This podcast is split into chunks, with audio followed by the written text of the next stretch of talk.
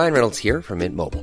With the price of just about everything going up during inflation, we thought we'd bring our prices down. So to help us, we brought in a reverse auctioneer, which is apparently a thing. Mint Mobile Unlimited Premium Wireless. How to get thirty, thirty, how to get thirty, how to get twenty, twenty, twenty, how to get twenty, twenty, how to get fifteen, fifteen, fifteen, fifteen, just fifteen bucks a month? Sold! Give it a try at mintmobile.com slash switch. forty-five dollars up front for three months plus taxes and fees. Promoting for new customers for limited time. Unlimited more than forty gigabytes per month. Slows full terms at mint mobile dot com. Burrow's furniture is built for the way you live. From ensuring easy assembly and disassembly to honoring highly requested new colors for their award-winning seating, they always have their customers in mind. Their modular seating is made out of durable materials to last and grow with you. And with Burrow, you always get fast, free shipping. Get up to sixty percent off during Burrow's Memorial Day sale at burrow.com slash ACAST. That's burrow.com slash ACAST. burrow.com slash ACAST. Hi, I'm Daniel, founder of Pretty Litter. Did you know cats tend to hide symptoms of sickness and pain? I learned this the hard way after losing my cat, Gingy. So I created Pretty Litter, a health monitoring litter that helps detect early signs of illness by changing colors, saving you money and potentially your cat's life. Pretty Litter is veterinarian developed, and it's the easiest way to keep tabs on your fur baby's health right at home. Go to pretty litter dot com and use code ACAST for twenty percent off your first order and a free cat toy. Terms and conditions apply. See site for details. הפרק היום הוא פרק מיוחד, בשיתוף פעולה עם מגדלי הים התיכון, רשת של דיור מוגן ברחבי הארץ שאתם בוודאי מכירים. הקלטנו את הפרק בבת ים ויש לנו כמה תודות להגיד. גם לרועי מרקס הטכנאי, גם לנועם שקל הצלמת המדהימה שלנו, וגם למיכל שוויקי, מנהלת התוכן של הרשת, ששווה לכם לדבר איתה ולעקוב אחרי הפעילות שלהם. עד כאן, אם אהבתם, ספרו לנו בתגובות, הצטרפו לקהילה, הלינק בתיאור הפרק. הרכבת הקלה צריכה לנסוע בשבת? הפרדה בין גברים לנשים בהופעה, זה מתאים? למה מתחתנים בישראל על פי ההלכה? ומי פה בכלל בעל הבית? היי, כאן תהילה פרידמן, ובהסקט במדינת היהודים אני משוחחת עם חברות כנסת, שרים, חוקרות, הוגים, ומנסה לרדת לעומק הוויכוחים על יהדות ומדינה. חפשו את ההסקט במדינת היהודים, ואולי, אולי תגלו שאתם מזדהים דווקא עם הצד השני. נורית גפן ודליה גוטמן באות בזמן מבית All In, הבית של הפודקאסטים. לראשונה, נדמה לי בכלל, אני לא יודעת אם בטוח שאצלנו, אם לא בכלל בארץ, בעולם, כן, להיות יומרנית עד בכך, פודקאסט לייב. התוכנית היא מוקלטת והיא תשודר ב... והיא תעלה לשידור כפודקאסט מן המניין של, של הצוות, מבית All In, הבית של הפודקאסטים, ושיהיה לנו בוקר מהנה. מיכל, בסדר? יושב כאן מישהו? אני לא ראיתי. לא, כי למה? היא מסתירה למישהו, שאולי שתישב. אה, אוקיי, אז אולי תזוזי אחד.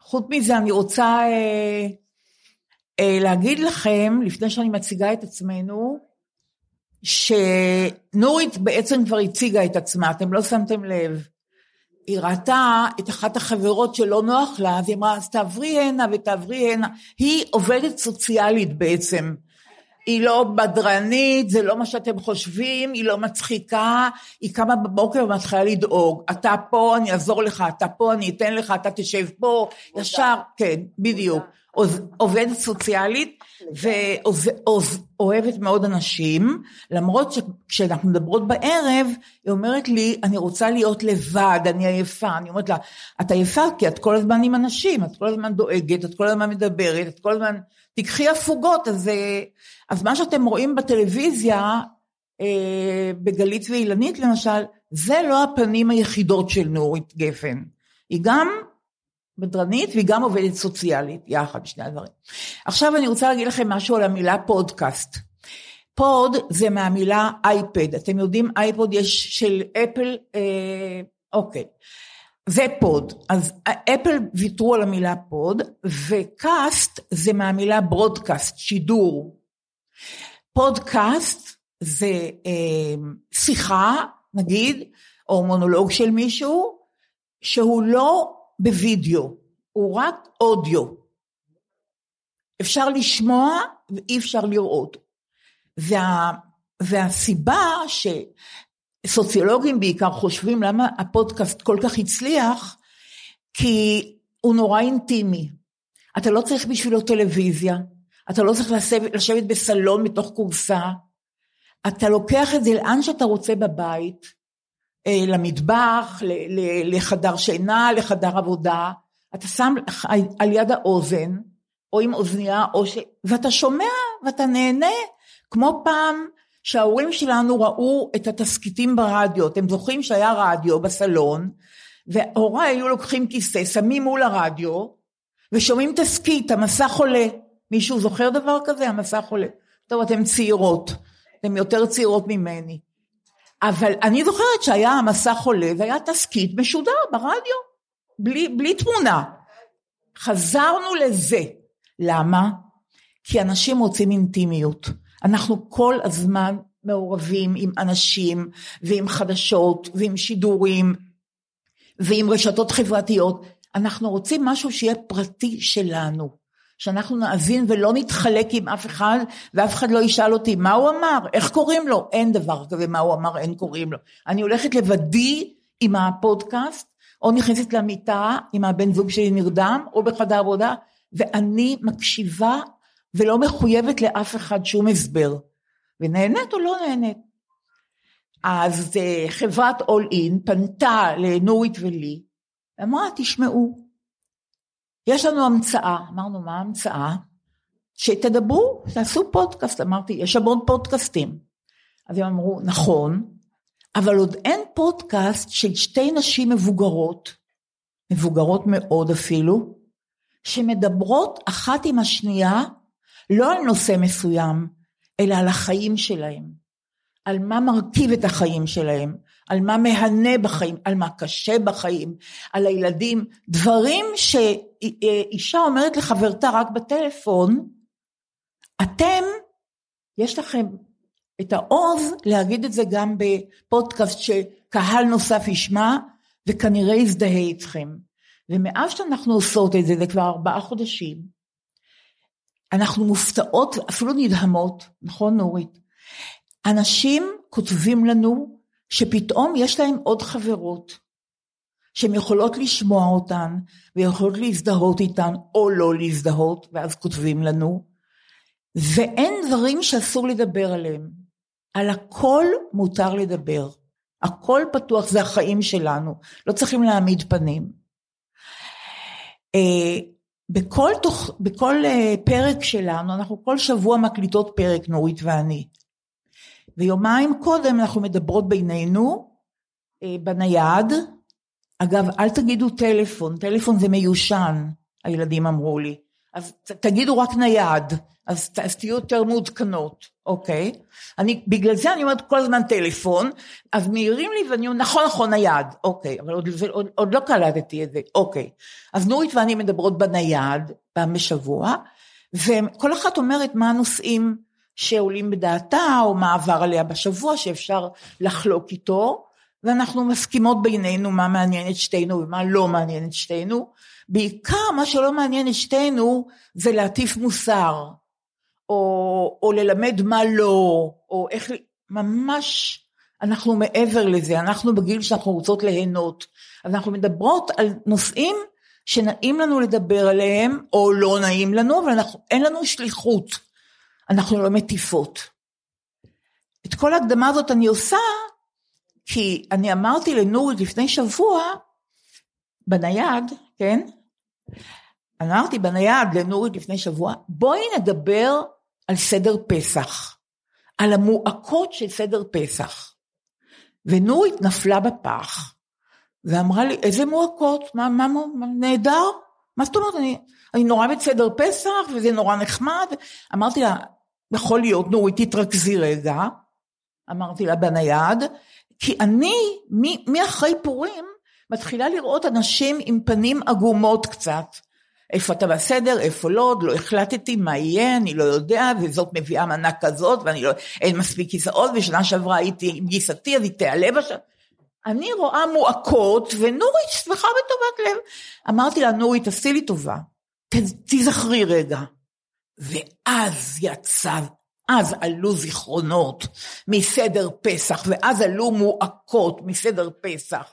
פתאום הבנתי שיש לי חברה באמת קרובה, שאני יכולה לדבר איתה על הכל, ולא מעמידה פנים. אז אמרנו כל מיני דברים על סדר פסח, אבל כשדיברנו השבוע בנייד, אז נורית אמרה, יש לי עוד סיפור על פסח, ולפי דעתי, הסיפור שתספר עכשיו, שקשור בסדר פסח של ילדותה או של נעוריה, הוא הסיפור הכי טוב מכל מה שאמרנו בשבוע שעבר על סדר פסח. בבקשה נורית. כן, אז אמרתי לדליה שאני מאוד אוהבת את סדר פסח, והיא השתגעה. ואני באמת זוכרת סדרי פסח שאימא שלי חיה, והיא הייתה מארגנת כל סדר הפסח, זה לא משנה איפה שזה היה, זה היה אצלי בבית, אצל הדודים, יש לי משפחה מאוד מאוד גדולה, מאוד, מהצד של האימא שלי, הסורית, אימא שלי היא סורית, ואבא שלי מפולניה, אז הסורים אוהבים חגיגות, רוקדים, שרים, מנגנים כולם, וללא סדר אני זוכרת שפשוט היינו אה, נורא שמחים, קודם כל כל אחד הביא אוכל, אני לא הייתי צריכה לבשל בכלל, ואימא שלי עשתה את המרק. רגע, סליחה, סליחה נורית, את זה סיפרת בפעם הקודמת, כמה היה יפה.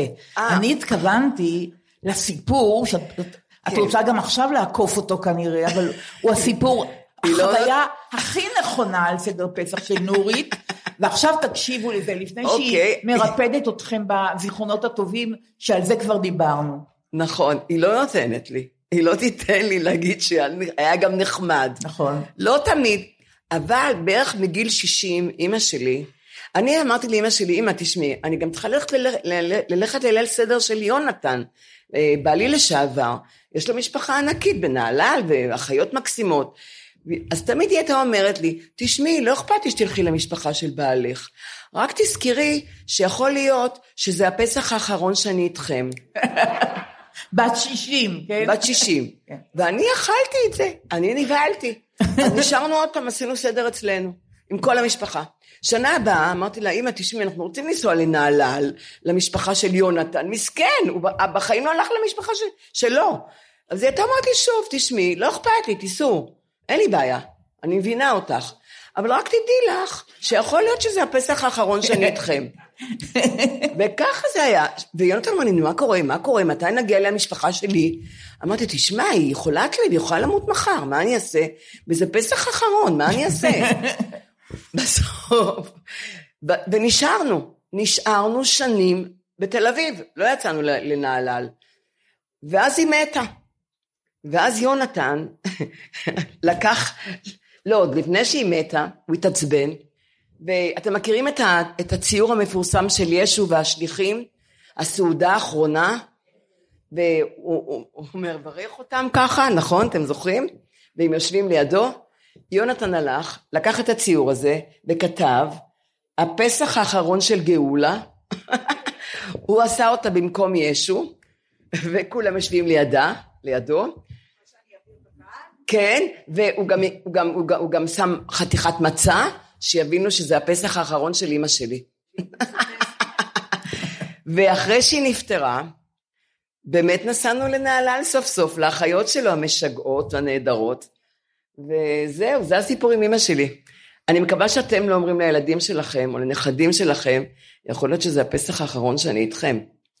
ואחר כך אתה הולך לטיפול, ואתה אומר למטפל או למטפלת, יש לי המון רגשות אשמה, אז הוא אומר למה, אני לא יודעת, הוא אומר אולי תספרי לי על עצמך, אני מספרת על עצמה, והוא לא רואה שום סיבה, כי הוא לא דיבר איתה על פסח, אם הוא היה מגיע איתה לדבר על פסח, אז היום מבין מה זה נקרא לגרום רגשות אשמה, בלי שאתה רוצה, מטוב לב, את, אל תבואי, אבל זה הסדר האחרון שלנו, זאת אומרת, זה, זה רגשות אשמה, וזה המנגנון שבעצם בעצם מניע אותנו תמיד, זאת אומרת, גדלנו כאשמים, זאת אומרת, אם לא תעשה את זה, אז אבא יכעס, אם לא תעשה את זה, אם, אם, אם תשבור את הכוס הזאת, לא תהיה לנו עוד כוס. אנחנו, בלי שרצו, בלי שרצו, ההורים דאגו למלא את, את מלאי רגשות האשמה שלנו. המון, אני, אמא שלי השאירה לי המון רגשי אשמה, והיא העבירה לי את זה בצורה מסודרת, מאמא שלה, אליה, ואחר כך אליי. ואחר כך אני התחלתי להעביר לילדים שלי רגשי אשמה, כי לא יכולתי, הייתי מפוצצת ברגשי אשמה של סבתא שלי, של אמא שלי ושלי, שאני מעצמי מייצרת. ואז יום אחד הבן שלי אמר, אמא, תקשיבי, סורי, אני לא מוכן לקבל את הפאקים שלך, שאמא שלך היא העבירה לך, בסבתא שלך היא העבירה לך.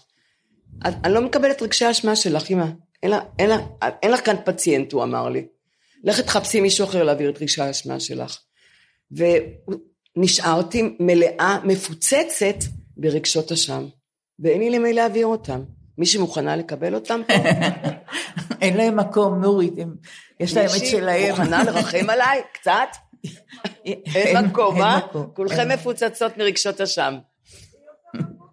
מה? כן, הפוד, כן, בדיוק. זה מה שאנחנו עושות, אגב. אני רציתי להגיד דבר נורא חשוב, שאת הפודקאסט הזה גילינו, אחרי הקלטה אחת או שתיים, שאנחנו בעצם עושות את זה בשביל עצמנו, כי זה נורא תרפויטי. אנחנו מספרות הכל. במקום ללכת לפסיכולוג, אנחנו מספרות אחת לשנייה. ההבדל הוא שאחר כך יש עדים, המונים ששומעים אותנו. מה אכפת לנו? אנחנו מבוגרות, אנחנו מבינות שאנחנו לא נהיה פה לעד, אז זה לא נורא. וחוץ מזה יכול להיות שבמובן הזה שאנחנו, זה תרפויטי לנו, זה גם תרפויטי לאנשים שמאזינות לנו. נכון. נכון? אני הייתי בטיפולים, המון טיפולים, באמת הרבה, ובאמת מה שהתחלתי, מה שהתחלתי לדבר עם דליה, אני שופכת הכל, תשמעו, פעם אמרתי לה, שאת הכביסה המלוכלכת, שאנחנו מספרות לפסיכולוגים, היינו מחפשות בחוץ, בנהר, במאה הקודמת, נכון? היינו יורדות לחפש בחוץ, לא היינו יכולות כביסה, ואז היינו מדברות אחת עם השנייה, צוחקות, מספרות הצרות שלנו, והיינו חוזרות הביתה, מבסוטיות, זה היה הפסיכולוגיה שלנו אז, החברות בנהר, אבל אז איזה גבר, רשע, עם המון, המון רגשי, עם המון כבוד, אמר, מה, אשתי תלך לחבס בנהר ולפטפט עליי עם החברות שלה? הוא המציא את מכונת הכביסה, והכניסו את הכביסה המלוכלכת הביתה, וגמרנו, אז איפה האישה תחבס את הכתמים שלה? הלכה לפסיכולוגית,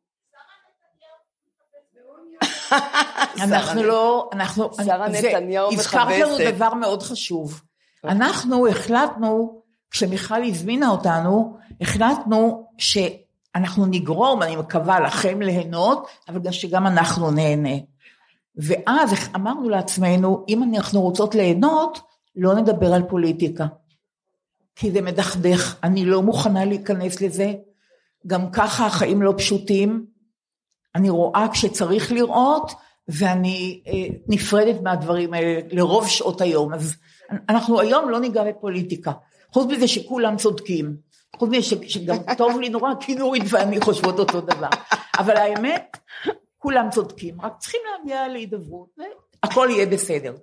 אה, אני רוצה להגיד עוד משהו על הסדר, שבעצם חברה אמרה לי, שהסדר הוא כמו זירת התגוששות, אתה נפגש עם משפחה גדולה, שהיא מורכבת, מאוד מורכבת, יש כאלה שאתה מחבב יותר, יש כאלה שפחות, יש כאלה שאתה קרוב יותר, יש כאלה שפחות, ואנשים מראש מרגישים שהם צריכים להיערך לזירת התגוששות הזאת, הם באים כבר קצת דרוכים לסדר, כי הרבה פעמים הם יודעים מה הדודה הזאת תגיד, ומה הדודה הזאת לא תגיד, ו- וזאת שכחה להביא את הבנה שלה, וכן הלאה וכן הלאה. אז הזירת התגוששות הזאת קצת מכבידה, מצד שני, סדר גם יכול להיות אה, אה, פגישה משפחתית, נורא נורא נחמדה, אה, וחמה וכן הלאה. אבל בכל זאת אני רואה שאנשים שואלים איפה אתה בסדר, וקצת אם יש מועקה על הפנים. אז אה, בואו נפתח את זה, לא צריך... חוץ מזה, נורית ואני הזכרנו בעוד דבר. מה קורה בסדר? יש אורחות שמביאות את המנה שהם אמרו שהן תבנה, ובסוף הסדר שואלים אותם רק מתוך נימוס, את רוצה לקחת את מה שנשאר? אז היא אומרת כן. ואני מכירה משפחות שזה דמויות קבועות עושות את זה, והן יודעות מי עושה את זה. יש כאלה, רובם אומרים, מה פתאום, לא נשאר הרבה, ויש כאלה שאומרים, כן, אנחנו רוצות, אז אתה כבר בא דרוך, כי אתה יודע, עכשיו מצד שני, אני עוד לא ראיתי בסדר, כולל אצל הוריי שהיו סדרים נהדרים, לא ראיתי סדר, שלקראת המנה האחרונה או אחריה, האישה המארחת סופקת כפיים ואומרת, לא הוצאתי את זה בפריזר בזמן, ועכשיו אני לא יכולה להגיש את זה. לא קרה סדר שלא שכחו את אחת המנות. וזה עם עוגמת נפש כזאת, כי אתה טרחת וכתבת אפילו, בשביל לא לשכוח, הכל בסדר. יש מנה אחת שתמיד מתחבא או בפריזר או בירכתי המקרר, ולמחר היא כבר לא, היא כבר לא תשחק את המשחק שהיה לה היום.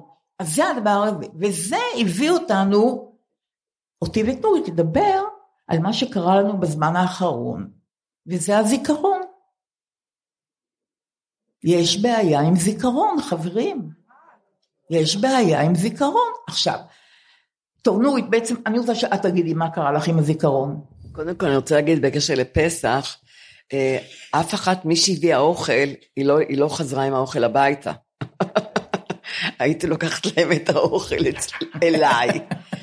ככה שמי שהביאה אליי אוכל, ידע שהיא לא מקבלת לא את הצלחת, ולא את האוכל.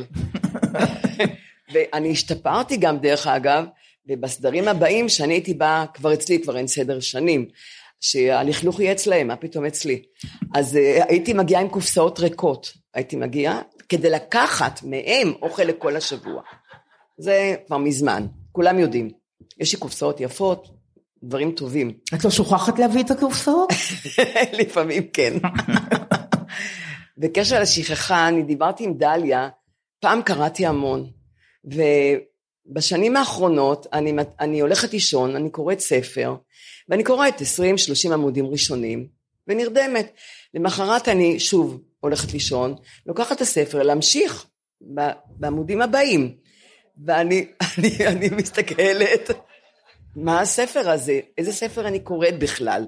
ואני מתחילה שוב לקרוא את עשרים שלושים העמודים הראשונים, ולמחרת אני באה שוב לקרוא, לא נשאר כלום בראש מה שקראתי, וככה אני קוראת שבוע שבועיים את אותם שלושים ראשונים של הספר, ואני כבר משתגעת, והחלטתי, אני, אני, אני יותר, זה נורא מתסכל, ואני לא קוראת יותר. מה שאני כן יכולה לקרוא, זה דברים, מאמרים קצרים, שאני מתחילה במסיימת, ולא משנה שאחרי שסיימתי, חברה שואלת אותי, מה קראת? אמרתי, מה, מה, מה קראתי? אה, איפה? אני לא, לא זוכרת מה קראתי. וגם בסרט, אני הולכת לסרטים, איך היה הסרט? למחרת, ואני אומרת לה, רגע, רגע, איזה סרט ראיתי? את הסוף אני לא זוכרת, תארו לכם, למחרת. והזיכרון פשוט אה, עזב אותי. אני לא מפנימה, מנגנון ההפנמה שלי התקלקל. פעם הייתי מפנימה, חברה מדברת איתי, הייתי הולכת הביתה עם מה שהיא דיברה איתי. היום אני מדברת עם אנשים, אני באה הביתה, כלום, הראש נקי, אין בו שום דבר, חוץ מרגשי השם, ממלא, מלא. אבל אני לא מפנימה כלום, אז אני גם לא זוכרת כלום. אז כל יום חדש, זורחת השמש, אני מאושרת. ואני שומעת דברים חדשים, אני מאושרת, הכל חדש לי. אז בקשר לזה, אני רק רוצה עוד לסיים משהו, ששכחתי בקשר לסדר פסח, ובעניין הזה דווקא נורית הסכימה איתי מיד. אמרתי לה, יש עוד בעיה, שאתה הולך לסרט, לסדר גדול, משפחתי, או לא משפחתי, אבל גדול, אתה צריך להביא מתנות. עכשיו, בעיקר לנכדים. הנכדים הם בני גילים שונים. אתה כבר הבאת להם את כל מה שיכולת להביא להם עד היום, וגם ההורים כבר קנו להם את כל מה שהיה אפשר. מה שקרה הוא, אצלנו, לא תכף אצלכם, במשפחה המורחבת בסדר, הסדר, הסלון היה נראה כמו מקום של גזירי נייר, של, של תעשיית נייר.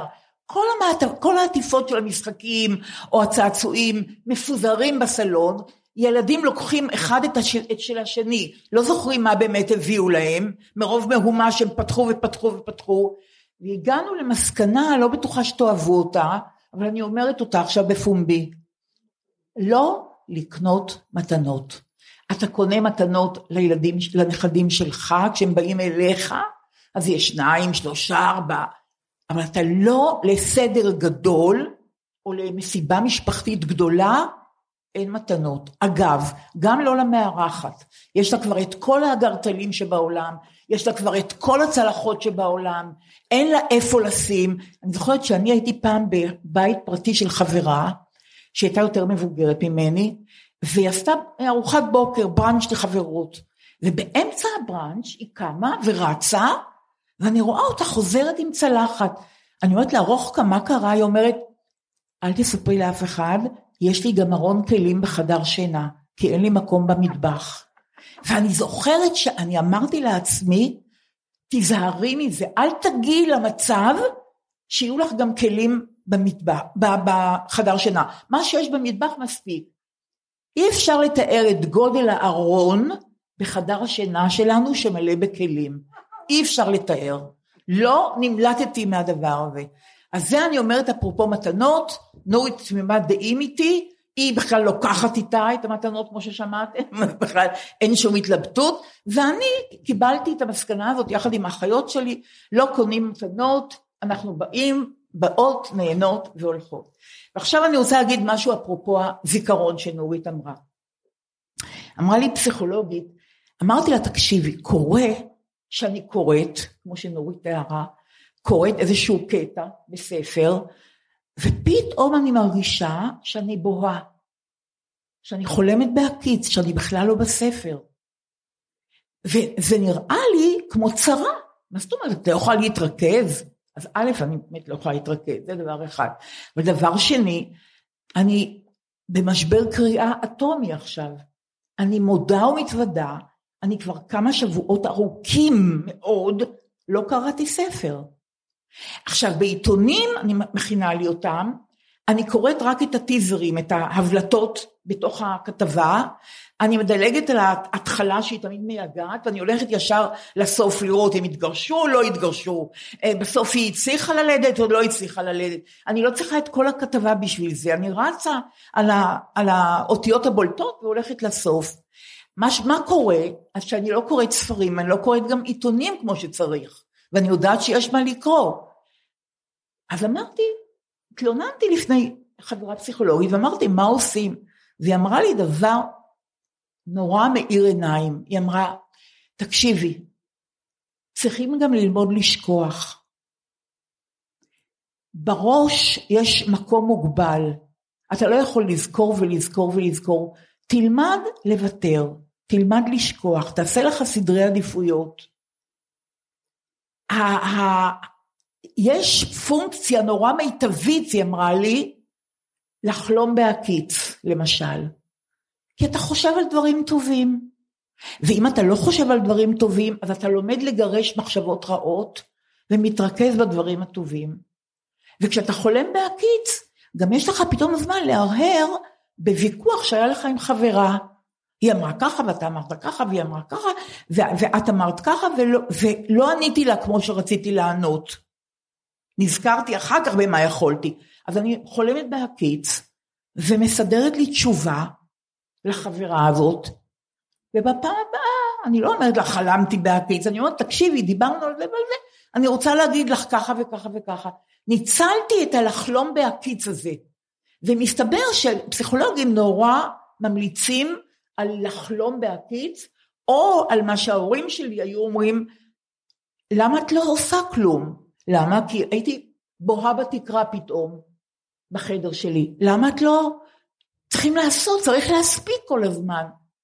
לא צריך להספיק, חברים, הספקנו, לא צריך להספיק, צריך ליהנות. בא לך לחלום בהקיץ, אתה חולם בהקיץ. בא לך לבהות בתקרה, אתה בוהה בתקרה. אתה רוצה לראות תוכנית טלוויזיה?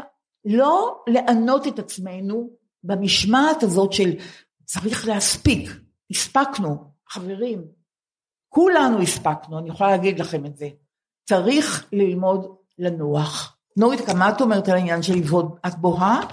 אני, אני בבית, אמרו לי, וואי, היו פועלים, הם אמרו לי, תמיד, לכי, לכי אל הנמלה הצל, ראה דרכיה וחכם. אז אסור היה לי לא לעשות כלום, אם את לא לומדת, את עובדת, וכל החיים רצתי, כל החיים רצתי, גם גידלתי ילדים, גם גידלתי בעל, הייתי בעצם אם חד-הורית עם בעל, שזה נורא. ו...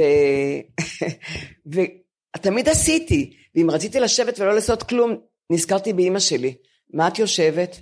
יש מה לעשות, תחיצי כלים, תנקי, תסדרי.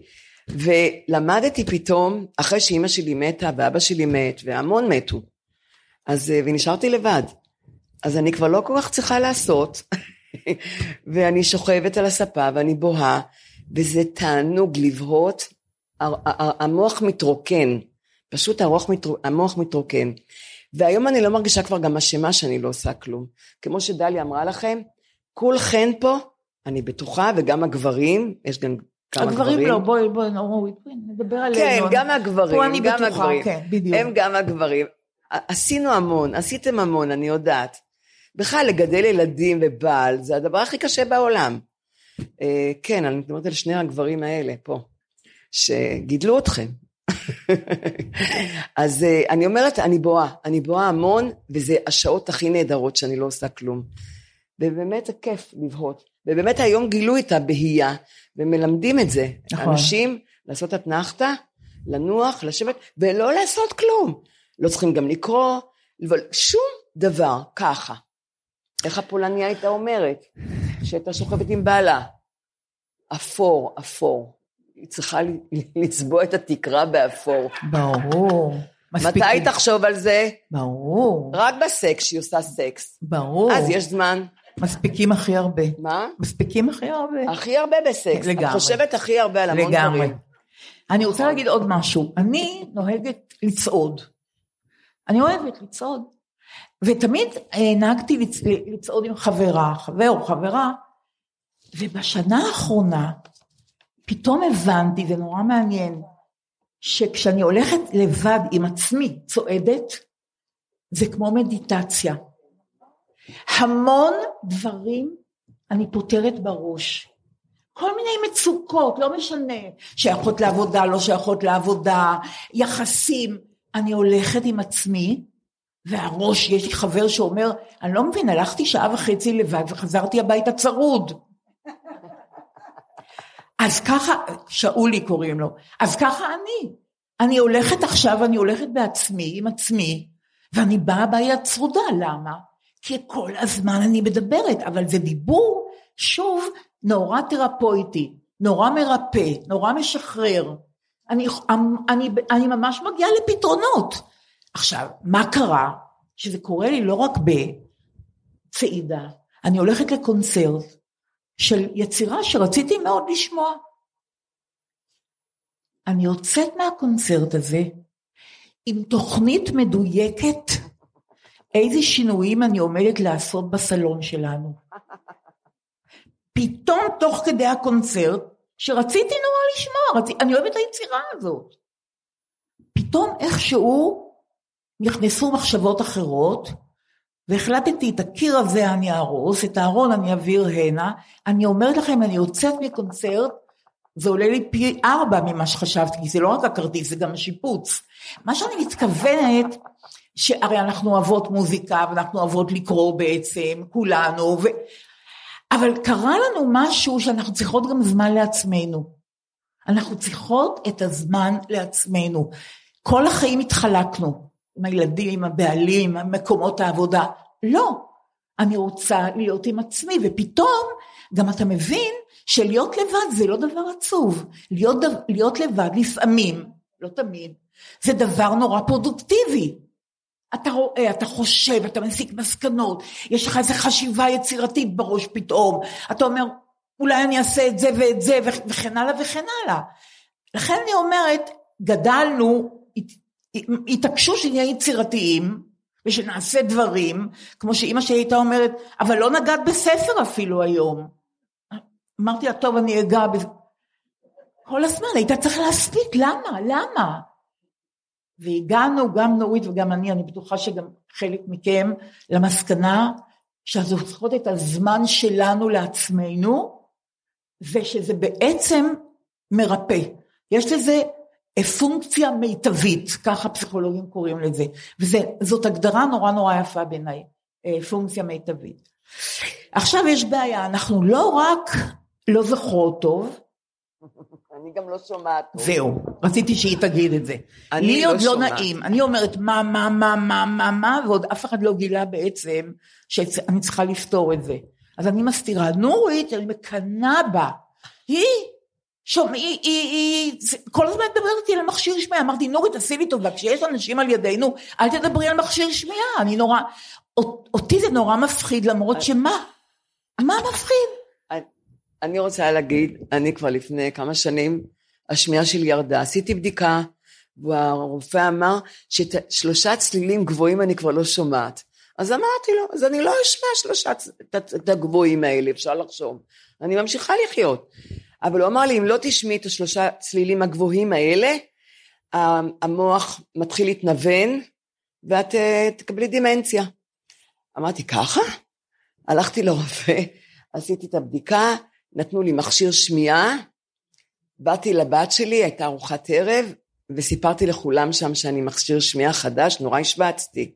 ואמרתי, עכשיו אני אשמע את הנכדים, כי מה שקרה, גם הייתי הולכת עם הנכד, אם הוא הולך לפניי, ואני אחריו קצת, כי הוא הולך מהר ואני לא מספיקה, אז הוא מדבר, אין לי מושג מה הוא ממלל, אני מאחור, ואני אומר לו, מה, מה, מה, אמרתי, תלך לידי, שאני אראה את הפה שלך, שאני אראה מה אתה אומר, את הנכדים אני בכלל לא שומעת ולא מבינה, ואני כבר למדתי, פיתחתי, פיתחתי שיטה איך להראות להם שאני מתעניינת, ואני שומעת, ואני איתם, אני ממש לא איתם, ממש לא, במקום אחר.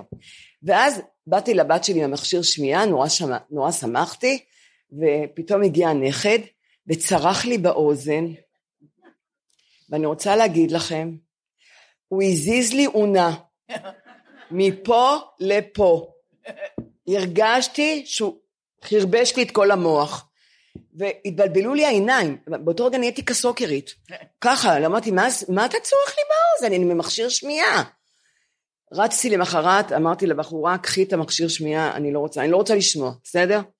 ועכשיו אני רואה שזה יחמיר עוד יותר, ואני כבר לא שומעת, אני, אני שואלת מה, מה, ואני מתקרבת, וזה לא נעים, והחלטתי, קבעתי עם הרופא, ועכשיו אני, בגלל שהחזרתי את המכשיר ועברו שמונה עשרה חודשים, אני צריכה עכשיו מההתחלה לעבור הכל, את הבדיקה, את הרופא, התאמת מכשיר, אני מטומטמת שעשיתי את זה, שהחזרתי את המכשיר, ואז כאן מישהי כאן נורא נחמדה סיפרה לי, מישהי מכאן מהבית, שזה לקח, לקח לה כמה, כמה, כמה שיעורים לימדו אותה, צריכים להתרגל לזה למכשיר שמיעה, זה לא, לא כך מהר, ולא עלית הסבלנות, אני מטומטמת, והיא אמרה לי, קיבלתי ארבעה שיעורים, כל פעם סידרו לי וכווננו לי, וזה לא עשיתי, והיום אני מצטערת, אז אני כל כך שמחה שיהיה לי מכשיר שמיעה, ואני אשמע את, את הנכדים במיוחד, שגם ככה הם גם במכשיר שמיעה, אני לא אשמע אותם, כי הם ממלמלים, הם ממלמלים, הם ממהרים, אני כבר לא מבינה מה מדברים, גם בטלוויזיה, רגע, רגע, אין, אין כיתוביות לחדשות, תדברו יותר לאט, אני לא מבינה כבר כלום, אני לא שומעת כלום, בדיוק. אז אני רוצה להגיד לכם שאני עומדת לקבל מכשיר שמיעה ואני מאושרת. אז אני רוצה להגיד לכם שהייתי בבחינה, סוף כל סוף השפיעו עליי, הייתי בבחינה, את רוב התשובות שיקרתי. כשיצאתי אמרו לי, תקשיבי, לגילך זה מצוין, לא נורא אם פה ושם את לא שומעת משהו, לגילך זה מצוין. יצאתי עם אישור שאני לא צריכה מכשיר שמיעה, ומישהו לקח את האישור ורצה לה, והתחיל להקריא לי, לא שמעתי מה הוא מקריא לי. אז אמרתי, תן לי, אני אקרא לבד, זה בסדר, אני אקרא לבד. פשוט לא, אני לא מוכנה נפשית עוד לעניין של מכשיר שמיעה. אני מצטערת שמי שמדבר אליי, אני לא שומעת אותו, תדמיינו לכם דברים, ובקשר לילדים או לנכדים, אני אומרת, חברים, אתם לא מדברים ברור, הם אשמים, לא אני, הם לא מעלים על דעתם שאני לא שומעת, הם פתאום, אה, אז איך אומרים את זה טוב, אני אדבר יותר בכל, אז אני אדבר ברור, הם לוקחים את האשמה מיד עליהם, והם לא מבינים שזה אני בכלל, אז בינתיים אני עקפתי את המכשול הזה של, של מכשיר שמיעה, שיסתדרו איך שהם רוצים. למה? למה את לא רוצה? אני אגיד לך למה. דיברנו על זה כבר פעם בפודקאסט בהתחלה. נורית היא בן אדם הרבה יותר בריא ממני בנפשו. באמת. כן, כן. למרות, היא יכולה לצחוק עד מחר, תאמינו לי. האישה יכולה, זה אני. הדבר הראשון שהיא עושה קרה עם מישהו זר, לא משנה, בחור, בחורה, בעבודה, שלום, אני נורית גפן, אני בת שבעים ושמונה וחצי. אני אומרת לה, מה, מה, למה את אומרת אחרת?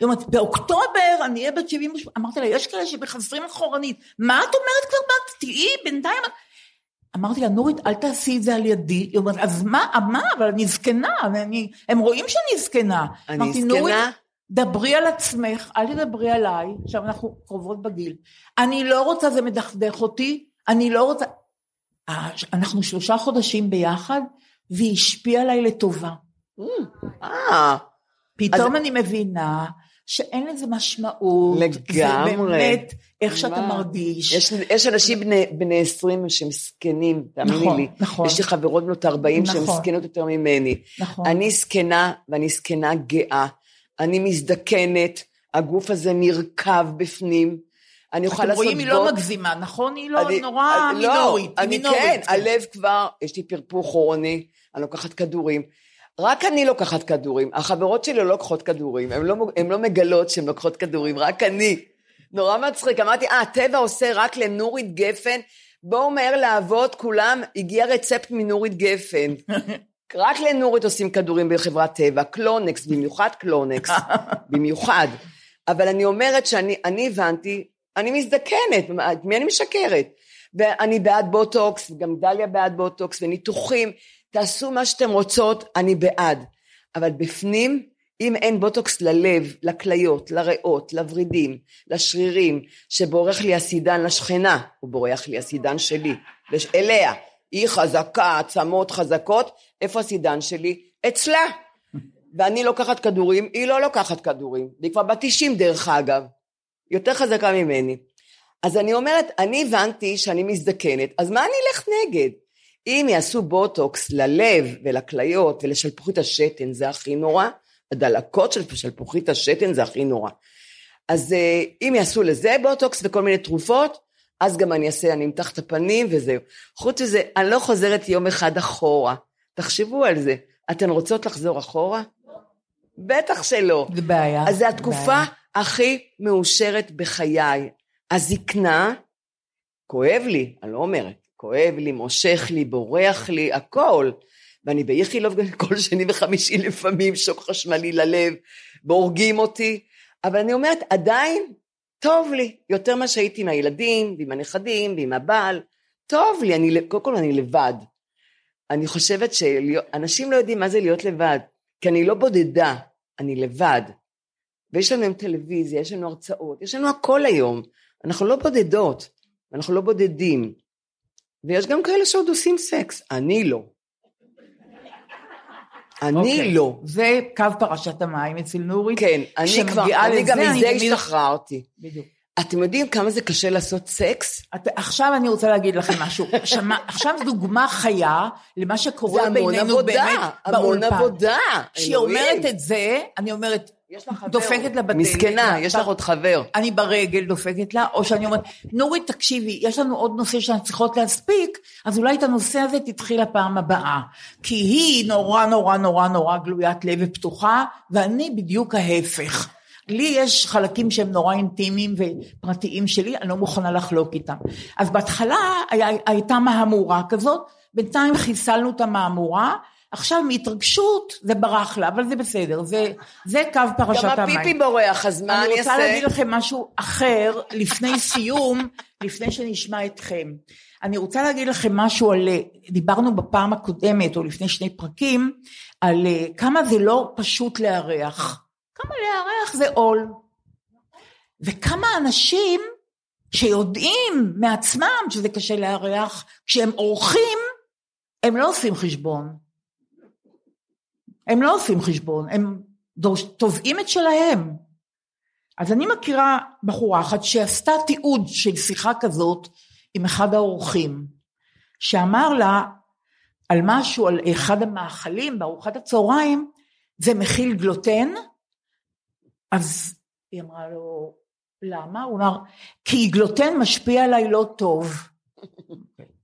היא אמרה לו, זה בלי גלוטן, זה היה עם גלוטן, זה, זה, זה, זה בלי גלוטן, היא אמרה לו, כבר היא, היא הבינה מי האורח, ואז הוא אומר לה, זה מחיטה מלאה? או את יודעת מה, לא חיטה מלאה, יש לכם קמח קוסמין? ואז היא אומרת, ואז הוא אומר, החל, החלב הזה של, של הקפה, הוא דל לקטוז, או לפחות אה, אה, אה, חלב עיזים, או, או, או כבשים?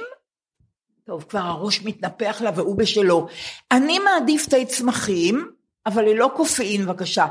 בעצם עדיף כזה שעשוי מלואיזה. אם יש לך ממרווה רפואית, זה גם טוב. כל השיחה הזאת, שהבית מלא אורחים, והוא רוצה תשובות עכשיו על האוכל. זה מכיל כוסברה, הוא שואל אותה על משהו, היא אומרת לו, אני לא זוכרת, הוא אומר, אבל זה סלט מירקות אורגניים? כי אני אוכל רק אורגנים. כן, בדיוק.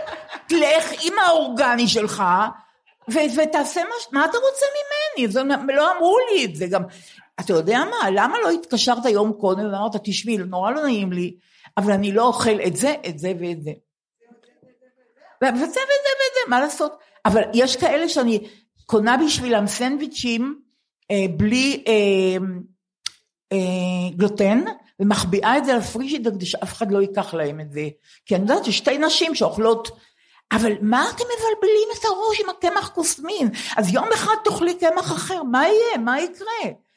ולסיום, אני אוכלת נודלס אורז, או קוסמין, או דוחן, חס וחלילה מקמח לבן, אפילו לא, לא מלא, גם לא מחיטת דורום. אני לא יודעת מה זה חיטת דורום בכלל. מותק, זה לא אורח, זה תרנגולת. לא, בבקשה. זה עוגיות. הוא אומר, כן, תודה, מאוד במקום, אבל רק יש לך עם עוגיות קוואקר או ג'ינג'ר. ואגב, המפיות האלה שאת נותנת לי, זה מנייר ממוחזר.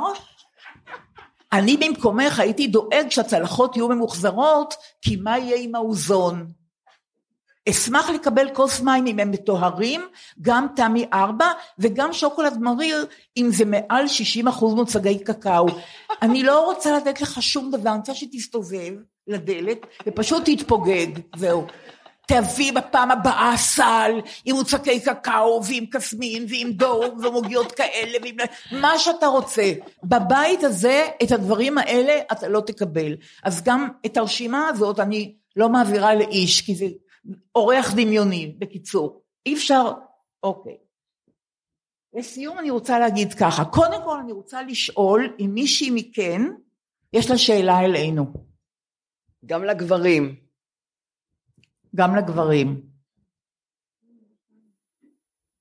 הייתי רוצה להתייחס לאורח. בשמחה. תחזרי על השאלה. בשמחה, אה. מה שמך? נצחיה רוצה שנתרכז באורח. כן, באיזה... מה את אומרת? אוקיי, בפעם הבאה אני מקליטה ומביאה לך, זה מה דעתך? יש לי משפחה ענפה, ואני ערכתי עשרים וחמש ושלושים הרבה פעמים לסדר, וגם ארוחות ראש השנה, לא קיים. בכל אופן, ממה שאני מכירה, את צודקת, ואני מציע לך לצאת כמוני, הבית שלי סגור, אף אורח לא נכנס אליי כבר המון שנים, גם לא הילדים, גם לא נכדים דרך אגב, אני באה אליהם, ותתחילי לאסוף קופסאות יפות מפלסטיק, ותבואי לכולם עם קופסאות, תקחי הביתה חתיכת עוגה, איזה קיש, אני תמיד באה עם משהו הביתה, תמיד. מישהו עוד רצה לי? כן. לאורח? תקשיבו, דיברנו פה שיותר משעה רק האורח מעניין. אוקיי. העם שלו בעצימות הרגליים עובר ישר למוח.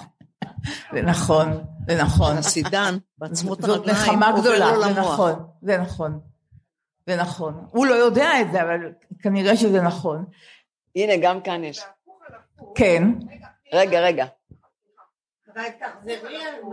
הנה היא אומרת, כן, הנה היא אומרת. חמש, שהוא בא למסיבה שלנו, או למשפחה, אחרי האוכל, הוא אומר, סבתא, הכל מה שנשאר הולך אלינו הביתה. נדע. אז זה כיף, לא? כן, זה כיף, נכון? אה, זה כיף? זה כיף. הוא לוקח לך את האוכל. הוא לוקח, אבל זאת אומרת שהם אוהבים את כל האוכל. באמת? הוא אוהב את האוכל. אה, כן? אוקיי, כן, לא בשלט כל שנים, בגלל זה. אני רוצה לשתף אתכם, האורח שלכם, כפול ארבע עשרה, זה מה שאני מארחת. המשפחה הגרעינית. למה טבעונים? המשפחה הגרעינית, אנחנו ארבע עשרה, זה כל הקיבולת אצלי, לא יכולה להסמין, לכן אין דודים ואין מחותנים ואין שום דבר, רק הגרעינית. וגם ביקשתי שלא יתחתנו ושלא יולידו, כי זהו, אין יותר מקום. אבל שמונה מהם צמחונים, שלושה טבעונים, אחד סובלת, אבל היא באמת חולת צליאק, אסור טיפת גלוטן, אחד ששונא שוקולד וכל דבר חום, הוא לא נוגע בדבר חום, ויש עוד שניים ש... אני... נכד, נכד אחד שלי ואני שאוהבים בשר, וכל חג אני צריכה, דרך אגב פסח מתארחים אצלי, אני כבר התחלתי לעשות רשימות, וזה כל חג, הם לא צריכים להגיד לי, זה מה שאנחנו אוכלים, אני יודעת מה הם אוכלים, ואני מכינה את כל זה מראש. אז צריכים מאתיים סירים בשביל זה, מאתיים סירים, שהצליאק לא יפגוש את הגלוטן, כן, הרבה מאוד, אפרופו הכלים כמובן, הם כלים סרוויזים, סרוויז. מסתבר שלא, מה פתאום, אני צריכה חד פעמים מתקלים, לוקחים את זה עם המפה וזורקים לזבל, נייר ממוחזר, ומסתבר שיש עכשיו צלחות מסוכר, שזה מתקלה. יש, יש צלחות מתקלות. כן, כן, כן, כן. מסוכר. אה, מסוכר? מסוכר. כמובן, מסוכר, כן. ועוד תהנה ותהנה. אוקיי. אז משפחה נכבדה, אבל לא קלה. אפשר לסכם את זה ככה, נכון? זה כבר הפך להיות קל, אני כבר יודעת. בסדר, אוקיי. יש עוד למישהו? כן, בבקשה. כן. רגע. שאני לא עושה ליל סדר. וזה יש לי איזה נקיפות מצפון, הנכדים, הילדים, והיום גם הנינים, הם אוהבים את האוכל שלי, ואני אומרת, איפה הם אכלו את המרק עם הקניידלח זה שהם אוהבים, ואיפה אתה כבד קצוץ, ואיפה אתה גפילטע פיש, אז את יודעת, אבל אני לא עושה ליל סדר, אני מוזמנת לנכד. יפה מאוד. בעיניי זה נהדר. פטנט נהדר. אני גם כמוך פעם בישלתי, פעם, פעם, פעם, מזמן, מזמן.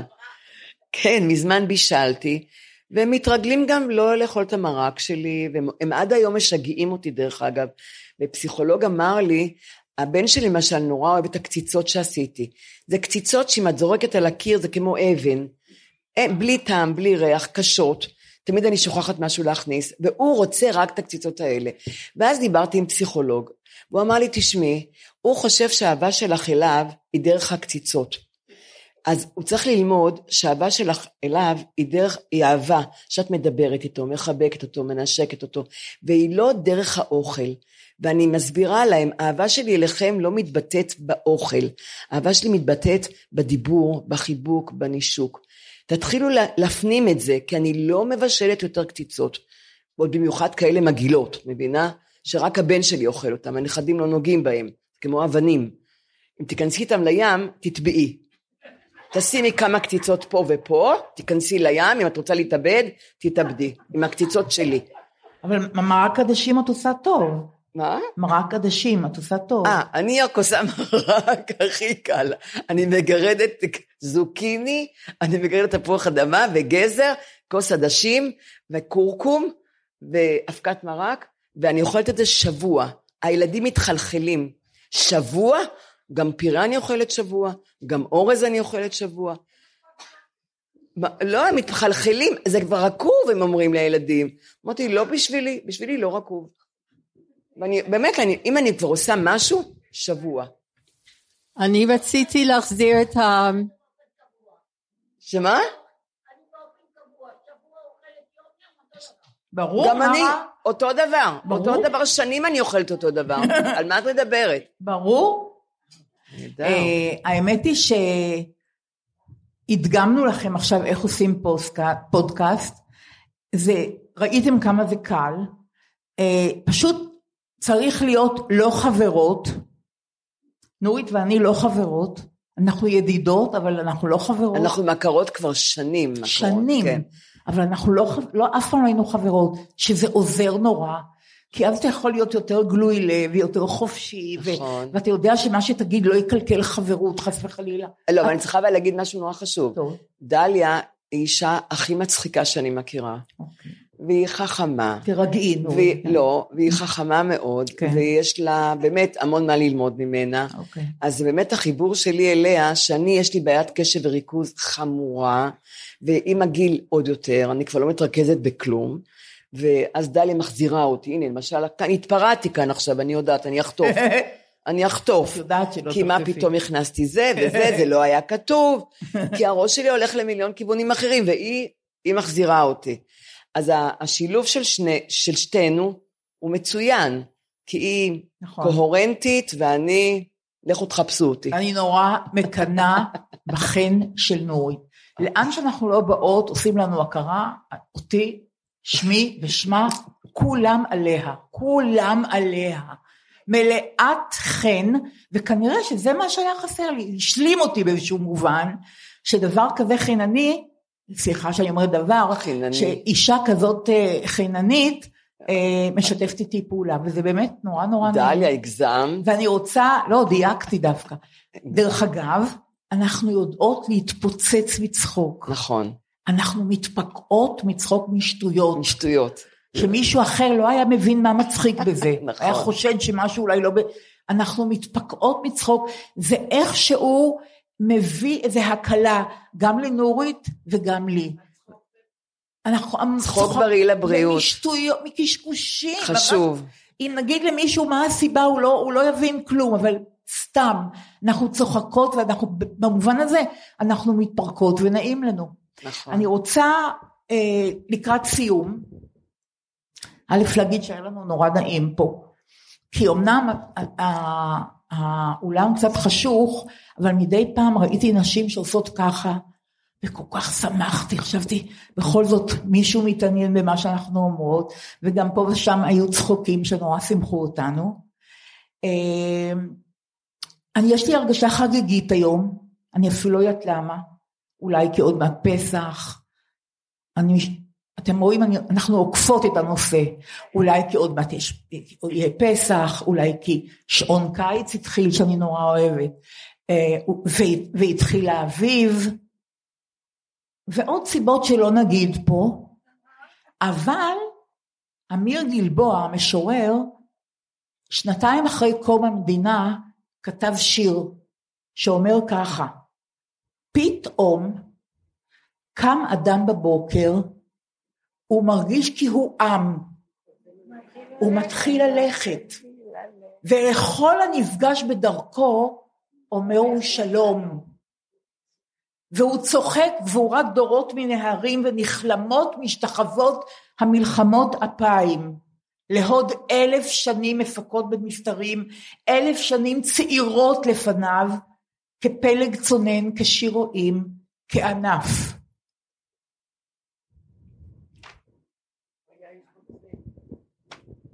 ופה אנחנו בוכות.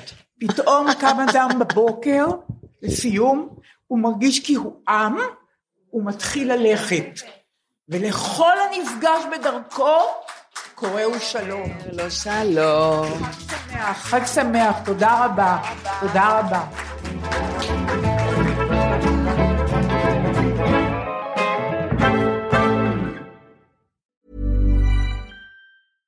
Hey, it's Paige DeSorbo from Giggly Squad. High quality fashion without the price tag. Say hello to Quince. I'm snagging high-end essentials like cozy cashmere sweaters, sleek leather jackets, fine jewelry, and so much more. With Quince being fifty to eighty percent less than similar brands. And they partner with factories that prioritize safe, ethical, and responsible manufacturing. I love that. Luxury quality within reach. Go to quince.com slash style to get free shipping and three sixty-five day returns on your next order. Quince.com slash style. Hi, I'm Daniel, founder of Pretty Litter. Did you know cats tend to hide symptoms of sickness and pain? I learned this the hard way after losing my cat, Gingy. So I created Pretty Litter, a health monitoring litter that helps detect early signs of illness by changing colors, saving you money and potentially your cat's life. Pretty Litter is veterinarian developed, and it's the easiest way to keep tabs on your fur baby's health right at home. Go to pretty litter dot com and use code ACAST for twenty percent off your first order and a free cat toy. Terms and conditions apply. See site for details.